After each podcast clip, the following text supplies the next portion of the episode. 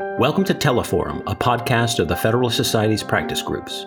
I'm Dean Reuter, Vice President, General Counsel, and Director of Practice Groups at the Federalist Society. For exclusive access to live recordings of practice group Teleforum calls, become a Federalist Society member today at fedsoc.org. Hello and welcome to this Federalist Society webinar. This afternoon, Tuesday, August 23rd, 2022, we have a litigation update on Faust v. Vilsack, a case on racial discrimination in the American Rescue Plan. My name is Ryan Lacey, and I'm an Assistant Director of Practice Groups at the Federalist Society. As always, please note that all expressions of opinions are those of our experts on today's program. Today, we are fortunate to have excellent speakers in Rick Esenberg and Devon Westhill, whom I'll introduce briefly. Rick Esenberg is the founder and current president and general counsel of the Wisconsin Institute for Law and Liberty. And Devon Westhill is the president and general counsel at the Center for Equal Opportunity. After our speakers give their remarks, we will turn to you, the audience, for questions. If you have a question, please enter it in the Q&A feature at the bottom of your screen, and we'll handle questions as we can to the end of today's program. With that, thank you for being with us today. Devon, the floor is yours. Thank you very much, Ryan. And um, I, I think I'll just talk briefly about how I expect this conversation to go. And I do hope that uh, it will develop into a conversation uh, at the tail end um, of, of the program.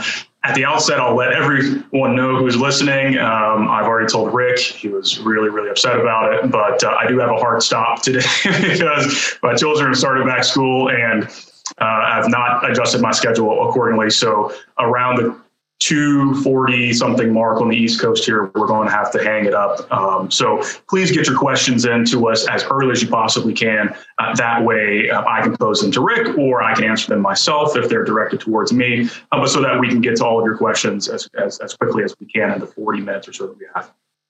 Um, so what I expect uh, we'll do is um, I'll introduce myself just for a second, um, then turn it over to Rick, uh, who is our main speaker. He'll introduce himself. Uh, I hope tell us more about his organization uh, that uh, some uh, viewers may not be familiar with, um, what they're generally up to, and then specifically uh, to go into uh, the Faust v. Vilsack uh, litigation update that he has for us. So, as Ryan suggested, um, I am Devon Westhill. I run an organization called the Center for Equal Opportunity that uh, has been doing only basically one thing for 30 years, or it's had one mission, and that is to advance colorblind equal opportunity and non-discrimination in America. And so this is squarely within um, our area of interest, the, the Faust v. Vilsack case, the entire uh, farmer rancher loan relief uh, issues associated with uh, with this matter.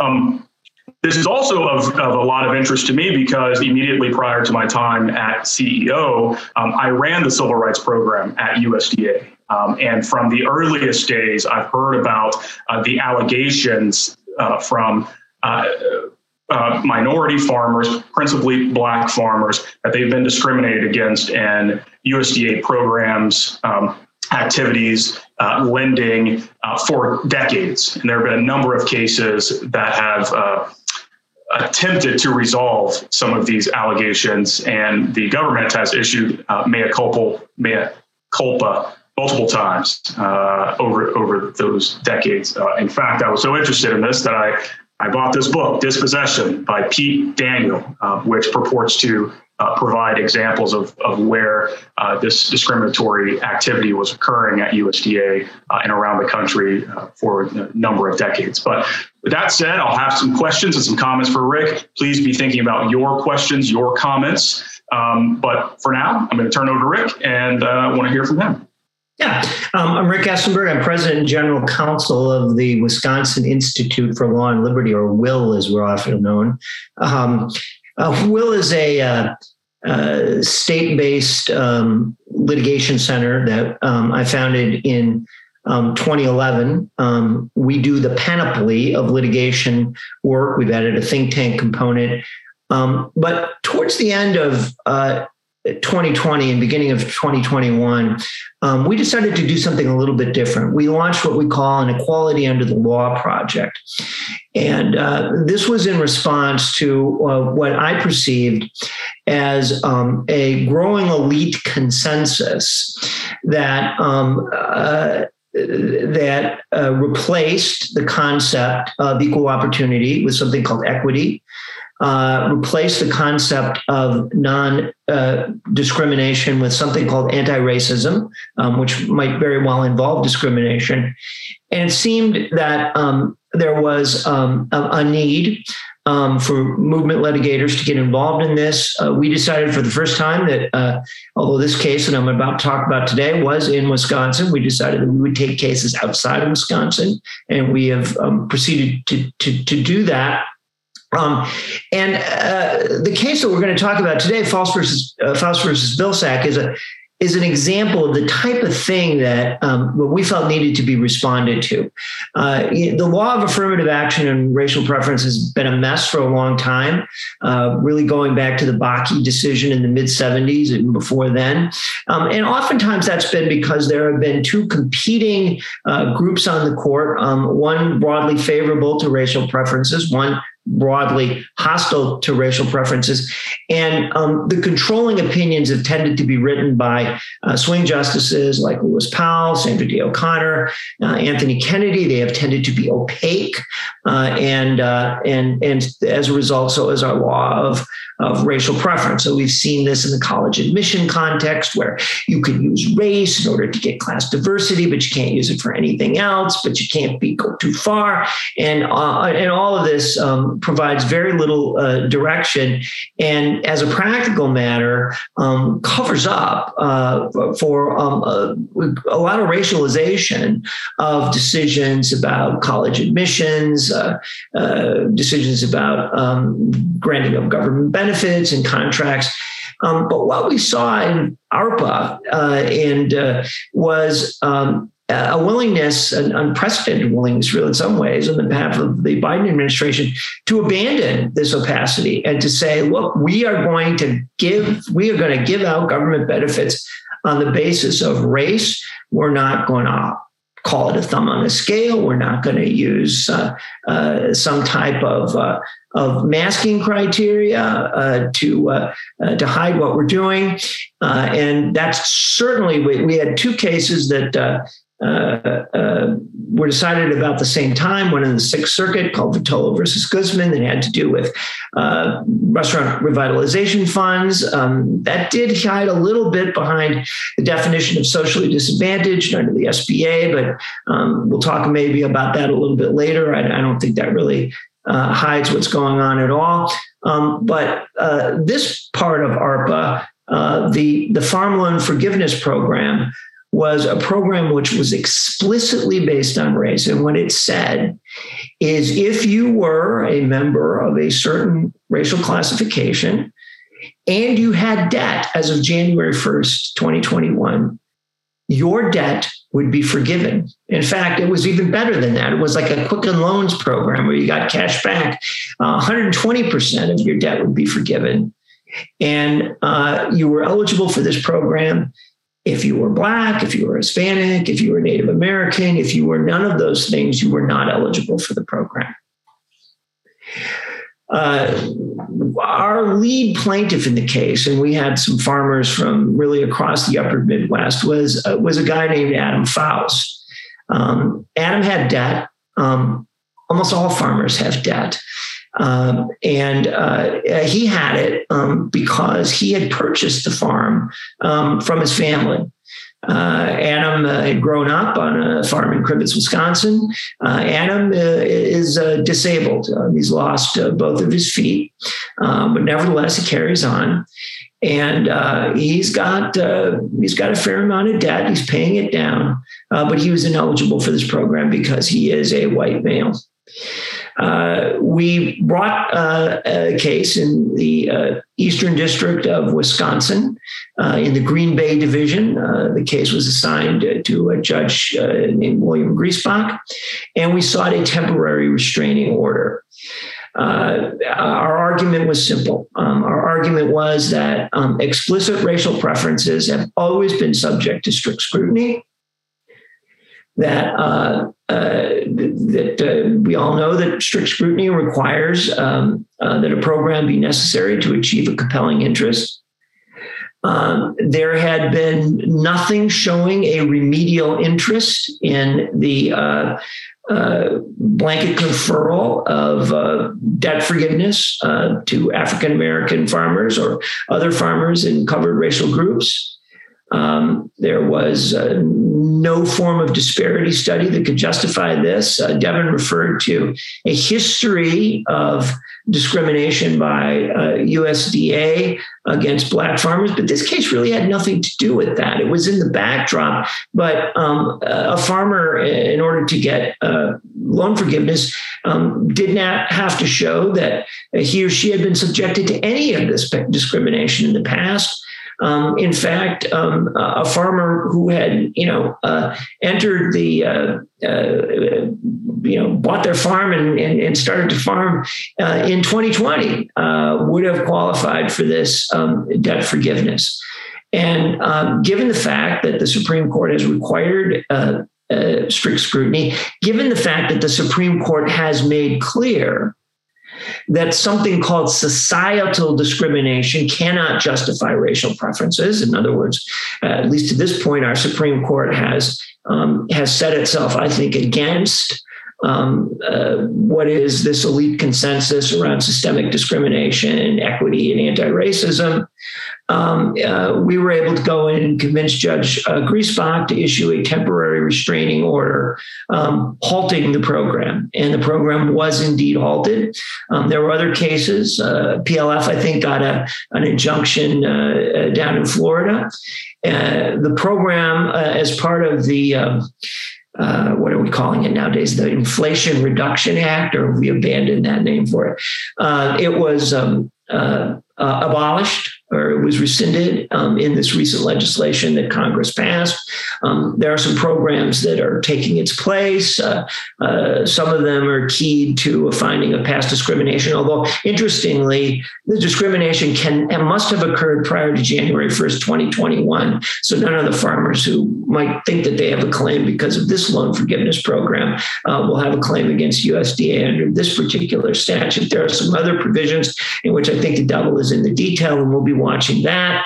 And uh, but uh, at least so far in this case, um, uh, Faust versus Vilsack, just like our Vitolo versus Guzman case, um, uh, we were able to get decisions which reaffirm the notion that this type of um, explicit racial um, uh, preference is impermissible. Rick, um, hope I'm not jumping in too early here, but um, I, am interested in hearing your response to um, you know what potentially will come out during litigation. I, I think you're still in the district court uh, level, going back and back and forth, but uh, um, the government does, case law bears out, have a compelling interest in remedying past uh, discrimination. There's three factors basically that have to be shown. Um, uh, you know, a specific episode of discrimination, uh, intentional discrimination, uh, and the government was involved uh, either actively or passively.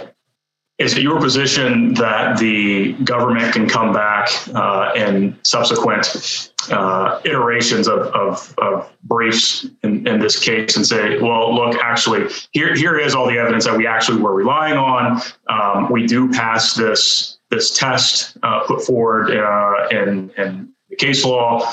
Um, are, are, in your view, are they able to overcome that big burden of showing, because it's permissible to use race as a remedy in certain situations, but can, can they do it here? What's your what's your position? Yeah. I, mean, I think your position has to be no, they can't, but I'm, I'm just yeah. curious. I think I think not in this particular case because the program itself um, and and you know we we argued that none of these three criterion were were met in uh, in the case, uh, and and and weren't met because um, your eligibility um, uh, for this race-based preference um, didn't turn on your ability to show that you were subject to discrimination, that you could have been subject to discrimination. None of that was necessary, and uh, and and I don't think that um, uh, those issues will sneak back into this particular case because the particular um, part of ARPA that um, provided relief here was was repealed um, in the recent Inflation Reduction Act. And so, um, you know, we haven't uh, come to any final decision, but arguably these cases are now moot. But um, there is a provision uh, in the Inflation Reduction Act um, that allocates, appropriates uh, funds for the very, very thing that you're talking about. And, uh, you know, we were discussing before we went on the air about, you know, um, additional avenues for future litigation. And, um, I, and I do think that um, the,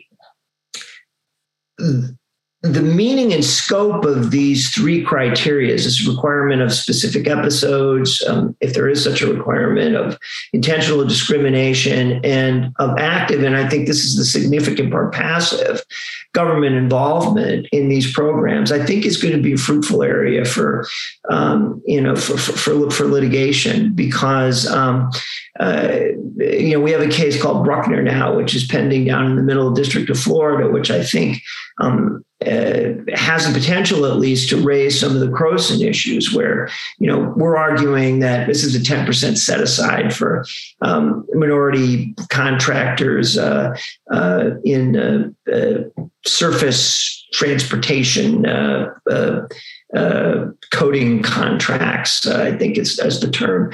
And, um, you know, we, you know, there's no, I think, adequate disparity to study done here. But um, I do think that there are some salient issues about um, uh, just how close the connection has to be between uh, both past instances of discrimination and the particular person who's claiming to be benefited by the program. And uh, so um, I, I, think that I, I, think there will be, uh, particularly with this court, some opportunities for further litigation um, to clarify and perhaps limit appropriately some of those concepts. I really appreciate that. See, we do have a couple of questions, and I'm going to turn to those uh, in just a minute. But I wanted to follow up on something, Rick, uh, that you said.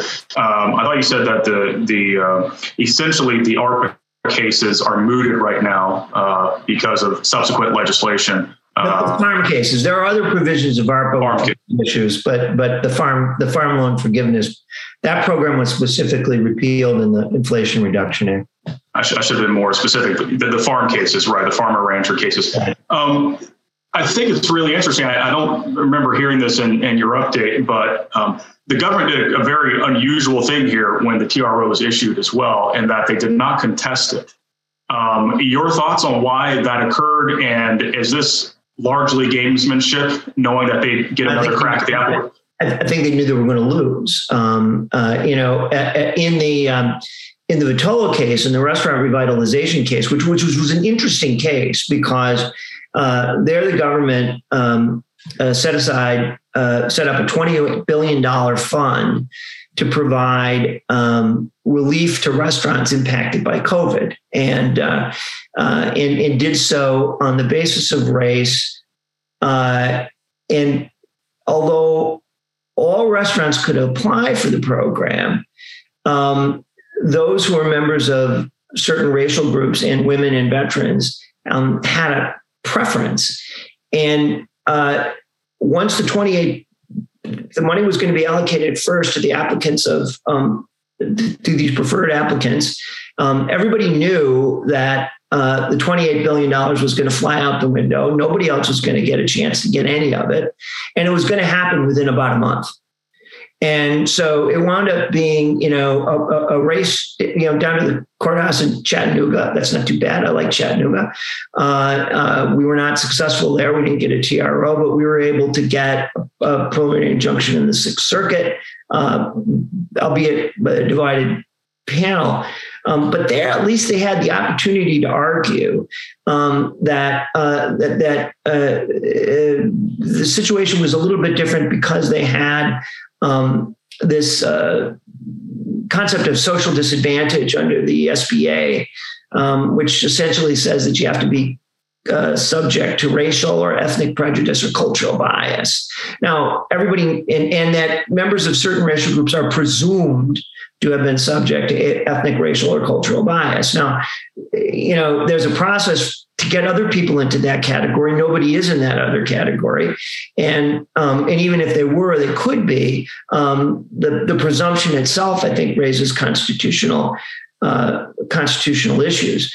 Um, but but uh, but I think what was interesting about both of these cases um, is the government's willingness to do the very thing, to try to go beyond the very thing that you very appropriately pointed out that, you know, government, you know, if we look at past cases, government has uh, can sometimes establish a compelling interest under certain circumstances. Um, but you know, they were citing newspaper articles. They were citing you know things that everybody knows uh, about uh, uh, you know business failures in the wake of COVID. And uh, I think that um, uh, the, the real question is whether the government is going to retreat from that, or whether they can find um, other ways uh, to get at the same thing that will allow them to argue um, that they're not engaged in these explicit racial preferences. And it's tough, I think, because um, it would be one thing if the government was willing to allocate these these benefits based, for example, on the economic circumstance of of uh, of the potential beneficiary. So, you know, you get your loan forgiven if, you know, your farm is, you know, below some certain revenue level or, you know, has certain other, you know, financial characteristics, same thing for your restaurant. Um, but that's not what they want to do. Um, what they want to do is, uh, is uh, uh, uh respond to what they believe is systemic racism um, in pursuit of of equity and um, and anti-racism, and it's going to be very very difficult for them to find a uh, a satisfactory definition of who is covered and when benefits are available uh, that um, satisfies their desire to respond, uh, uh, you know, to those perceived ills, and not simply to provide, you know, economic uh, relief um, to poor folks, which will, you know, disproportionately go to minorities because minorities are disproportionately poor. No, no, not necessarily a racial preference, but one that responds to their economic circumstance.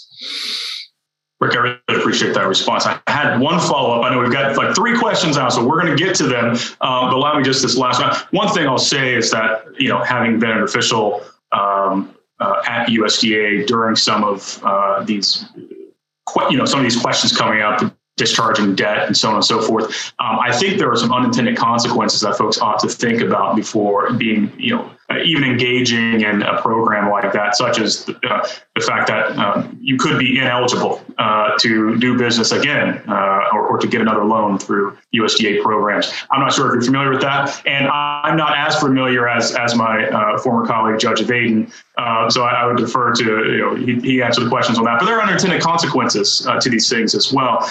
one one follow up question I wanted to ask, and then we'll get to our questions is you indicated that you know you think the government didn't um, uh, uh, didn't contest the TRO in part because they they knew they were going to lose. Now there's there's going to lose, and then there's going to really lose. Um, there's some speculation that one of the reasons why government didn't want to pursue this was that it could have some impact on other race conscious regimes like affirmative action. Um, what's your take on that? And on the flip side of that, in the cases that you litigate in this space, do you think that the Harvard and UNC cases at the Supreme Court right now, once we know the outcome of those, uh, do you think that's going to affect your litigation efforts at will uh, in equal protection cases such as these? Well, you know, it's hard to say until you see um, the decision, but um, you know, I, I, I, said before that you know the, the cases are a bit of a mess because of the the tendency of the of the decisions sometimes the decisions that we get out of the Supreme Court um, are very very opaque. Um, they're, they're, kind of like uh, you know my my uh, uh, they're, they're, sort of country club Republican decisions that in which you know um, we we're going to allow some racial preferences to get past, but we don't want to be radical about it. We don't want them to go too far. And so, and, and we certainly don't want um, uh, to, to, to, frighten people um, by calling attention to precisely what's going on. And so, you know, um, I don't think that anybody um, who knows anything about college admissions and you know your organization knows a great deal about college admissions because you've done some some fantastic uh, uh, uh, studies of what happens, um, including uh, one at the University of Wisconsin a few years back. Um, nobody thinks that you know that, that, that there's kind of this uh, um, prudential and wise balancing that goes on in order to pick just the right class with just the right diversity. I mean, I, the, the, the, the incentive is to get the numbers right. You know, if in the Harvard and UNC cases, um, we have a, a strongly worded and clear repudiation of that concept um, I think it's going to. It, it could go. Um, I think. I think the, the, first thing it could do is is really put paid to the notion that um, you can't justify these preferences um, by um, societal discrimination or in you know more contemporary language something called systemic discrimination which is generally not defined usually comes down to simply a lack of balance. And although there are things that it could be that are very very real um, it turns out that you know they either are not systemic or they're not racism. And they uh, uh, they may be some other type of ill that needs to be responded to but they're not those things. And uh, and so I think that um, uh, if the court does that, um, there may be litigation opportunities with respect to further defining the fit that is required um, between these things like specific episode of discrimination, uh, uh, you know, discriminatory intent and uh, uh government involvement, uh, particularly something called passive government involvement. Uh, I, I, think that um, there may be some opportunity to do some litigation and, and, get some rulings that make that fit be a little bit tighter than perhaps it, it has been in the past. Thank you so much, Rick. And, and because it's my fault that we have to stop a little early, I'm going to stop asking questions and make this discussion uh, more holistic. Um, and hear from others who have different ideas and different points of view. So we have a, number of questions. Um, not sure if it's appropriate to say names here, but uh, uh, and I should also I always say, Rick, if if I ask a question uh, you don't like, uh, just answer the question you wish was answered. Uh, so let let me start off here with the first one that I see. It's as a conservative university professor, I have a difficult time teaching uh, 18 to 22 year olds the moral and legal distinctions between equity and equality of opportunity. Any advice on teaching this difference to students uh, told equity is the only moral outcome in politics and economics? Any thoughts on that, Rick? Yeah, so so and you know maybe I'm too much of an individualist. Um, uh, I think uh, some some of my friends on, on the right might think so. But uh, the, the problem with equity, I mean, what was the problem? It seems to me, what, what we have to ask ourselves, what was the problem? What was the moral force behind the civil rights movement? Um, and you know, I, I am old enough to vaguely remember the end of the civil rights movement, and it had great, great, great moral force. And the, the moral force, I think, inherent in the fact that um, we were not treating um, people as, uh, as as individuals. We were not judging them based upon the content of their character. We were judging them based upon the color of their skin. We were, if you want to get religious about it, we were not treating them as as uh, unique individuals created in the image of God. We were creating them as archetypes. We were we were we were treating them as members of groups. And that was wrong. And we knew it was wrong. And we persisted in it for way too long but ultimately, we, we, we, we had to accept the fact that this was a grave, a grave moral error. And I, I think to I, I, think to some extent equity repeats that grave moral error in the sense that it that that it says, look, you know, um, uh, w- what we need to do right now is not ensure that you, uh, you know, as an African American male, are treated equally and have equal opportunity we must assure that your group regardless of what happens to you individually, that your group gets its share of the goodies. And so we wind up once again, you know, treating people as archetypes, we're treating them as racial types and not treating them as individuals, which seems to me was um, the exact, you know, just sort of the mirror image of the the exact uh, moral error that we made in the past. And I, I just don't think you know, I don't think that there's a balanced aspect. I don't think that you make it okay um, by, uh, by, uh, by by kind of balancing the score between the two groups. I think what you have to do is do what you know Chief Justice Roberts said, and that is, you know, if you want to stop discriminating on the basis of race, stop discriminating on the basis of race. There's really no other way to do it, and and no other prudent way to do it. You know, Charles Murray has got a you know pretty controversial book out about um, you know, racial disparities. I don't know if he's right on the statistics, but the one thing that he does say is that, you know, we really don't want to um, uh,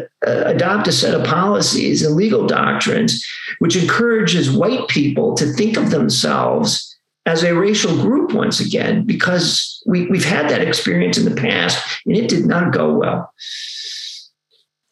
Really appreciate that response, Bert. And I've got some thoughts on this as well, but I think we should move on to some of our other questions. I, th- I think that was a fantastic answer. If we get have time, we can circle back. Um, another great question here. You might want to take a note on this one.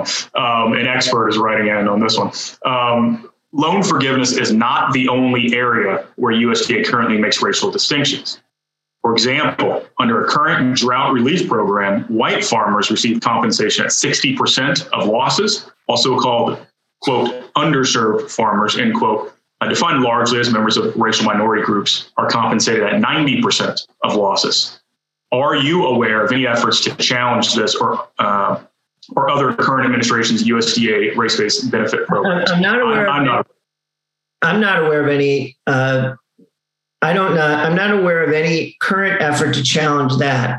What I can say is that um, uh, my, my, colleague Dan Lennington and I have a list, and uh, you know uh, we will work down that list. And I, and I know that the people at PLF have a list, and they will work down that list. And other organizations, Southeastern Legal, there are a lot of great organizations that are doing work in this area. I, I can only say, well, I, I, agree with that, but combine notes on those lists and see uh, uh, that we get to everything. Um, so thank you very much. Uh, another question here. Uh, these are longish. I hope you don't mind. Uh, what can be done outside of the courts to address this intentional racial discrimination? USDA has been a particularly bad actor.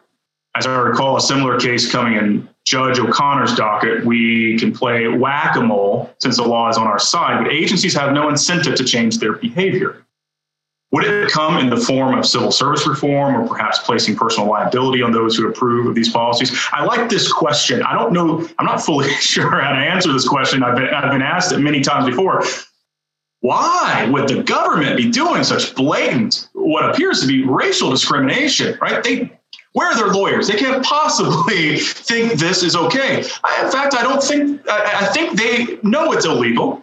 Um, as this questioner asks, you know, or suggest. But if this is just whack-a-mole, they just do as much of this as they can. You know, the small army of litigators, it's it's a mighty one, but the small army of litigators who are going to take these cases and beat back against this are going to miss some of those moles. Um, yeah, I mean, else we can do outside of the courts? Is, yeah. I, I, suppose if you had the right um, trifecta, uh, you could you could pass a law um, which precluded which precluded this type of thing. Um, maybe um, as a way of non-judicial enforcement, you could you you could uh, you know mandate some type of agency review. Um, you're always going to run into the problem that you know uh, you know agencies. You probably know this better than I do. Agencies tend to be captive by the sort of the permanent bureaucracy, and it moves very very slowly um, you know you might want to create incentives um, for litigators uh, uh, to challenge these things um, but I, you know i think a great start would be um, you know to pass a law that says yeah, we're not, you know, uh, government wide, we're not doing this anymore. But that's not what the Biden administration did. The Biden administration issued an executive order on day one, government wide, uh, basically saying, yeah, we are going to do this kind of thing. And, and that's what we've seen. Well, I add one other thing there, and, and I think it's it may be too obvious to even state, but um, ridicule is actually really helpful. Um, when I go around and talk about these things, um, do my public speaking or in writing or speaking on radio, whatever, um, I say these things that sound ridiculous to the average American um, who opposes these sorts of uh, activities. And when the Biden administration or other government officials or bureaucrats who are, who are working on these uh, activities are confronted with what they really are, they stammer, they stutter, they don't want to answer the question. They're evasive. Um, ensuring that the public knows about these things um, and uh, the officials who are who are working on them are appropriately held accountable. I think is an important thing uh, that we should be doing as well. Right, and that's why you know I mentioned I mentioned earlier the great work that you know CEO has done. Uh, you know, uh, in, in particular, sort of calling out some of these things. You know, it's one thing to say that everybody knows that the you know X university is engaged in racial preferences and college admissions. It's another thing to do the kind of work that your organization has done, um, which kind of quantifies those odds and shows really um, um, how um, uh, significant um, the, the discrimination has has become, and and uh, uh, you know, um, as I said, I, I, don't think that this does any good um, uh, to the you know to, to the young people that are presumably benefited by it. I think it it it forces them into circumstances that they're not ready for, that they would be ready for someday, um, uh, but but uh, but but need a little bit more preparation for. Um, and um, uh, I, and I think uh, just showing how stark that is is a is a great public service. Well, Rick, it's one of the reasons why we do it, and expect more fantastic studies uh, on the way as well. I have you. no doubt. I have no doubt. thank, you, thank you very much. I think we can take one more question here, and then Rick, I just want to give you an opportunity to wrap up with any thoughts that you have. Um, um, I do see two questions left, but they're from the same person. So let me just ask this this first one here, which hopefully sums everything up. Um, how should we think about the repercussions of the politics involved here? Put differently, take for example cost benefit analysis, which seems to demand a certain level of discretion. With cases such as this one that force the question of what exactly was analyzed for the passage of the uh, passage of this or that law targeting specific subpopulations create more issues than they solve? Or does it just bring to the surface the problems that are already there? More concretely, here, how well equipped do you think the court is to deal with the politicization of cost benefit analysis or even math slash data for policymaking? I think one, I'll, I'll, I'll maybe even more concrete here uh, and how I understand this. And, and there's a suggestion, I think, in this question, or maybe this is the primary question, and that is disparate impact, for example, um, uh, suggests based on statistical disparities that there's discrimination afoot. Uh, now, under some statutes, of course, disparate impact can be a very strong factor in deciding whether or not um, you know actors are going to be liable for uh, some sort of you know discriminatory uh, program or activities. Um, but in others, you know, it's really just a factor to help determine whether or not there's something really nefarious afoot here. Um, are courts really dealing with the fact that cost benefit analysis and this sort of statistical data is being politicized um, for ends like equity of outcome?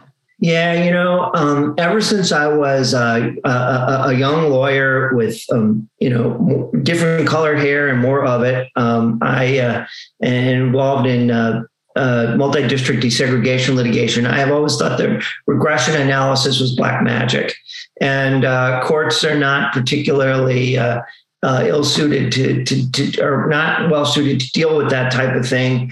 Um, and you know we've always known that you know if somebody wants to do a disparity study it will reach a conclusion that it wants to.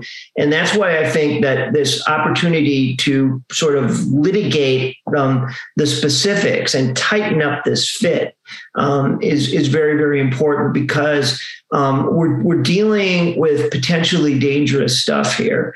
And uh, you know it's it's uh, uh, it's not the case uh, that these very, very real problems are solved um, by uh, by sort of repeating the way that we got to them. We got we got into them by discrimination. We can't get out of them by discrimination. And um, if that's true, and we care about treating people based upon the content of their character and not the color of the skin, we can't allow that to be obfuscated, um, you know, by statistical misdirection.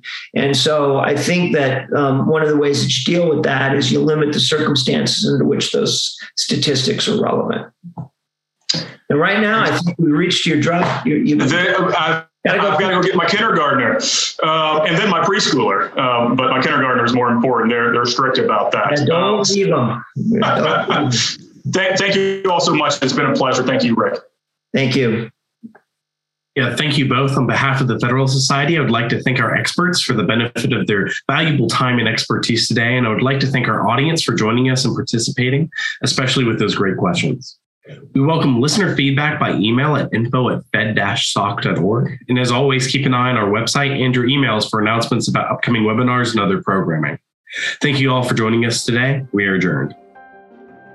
Thank you for listening to this episode of Teleforum, a podcast of the Federalist Society's practice groups. For more information about the Federalist Society, the practice groups, and to become a Federalist Society member, please visit our website at fedsoc.org.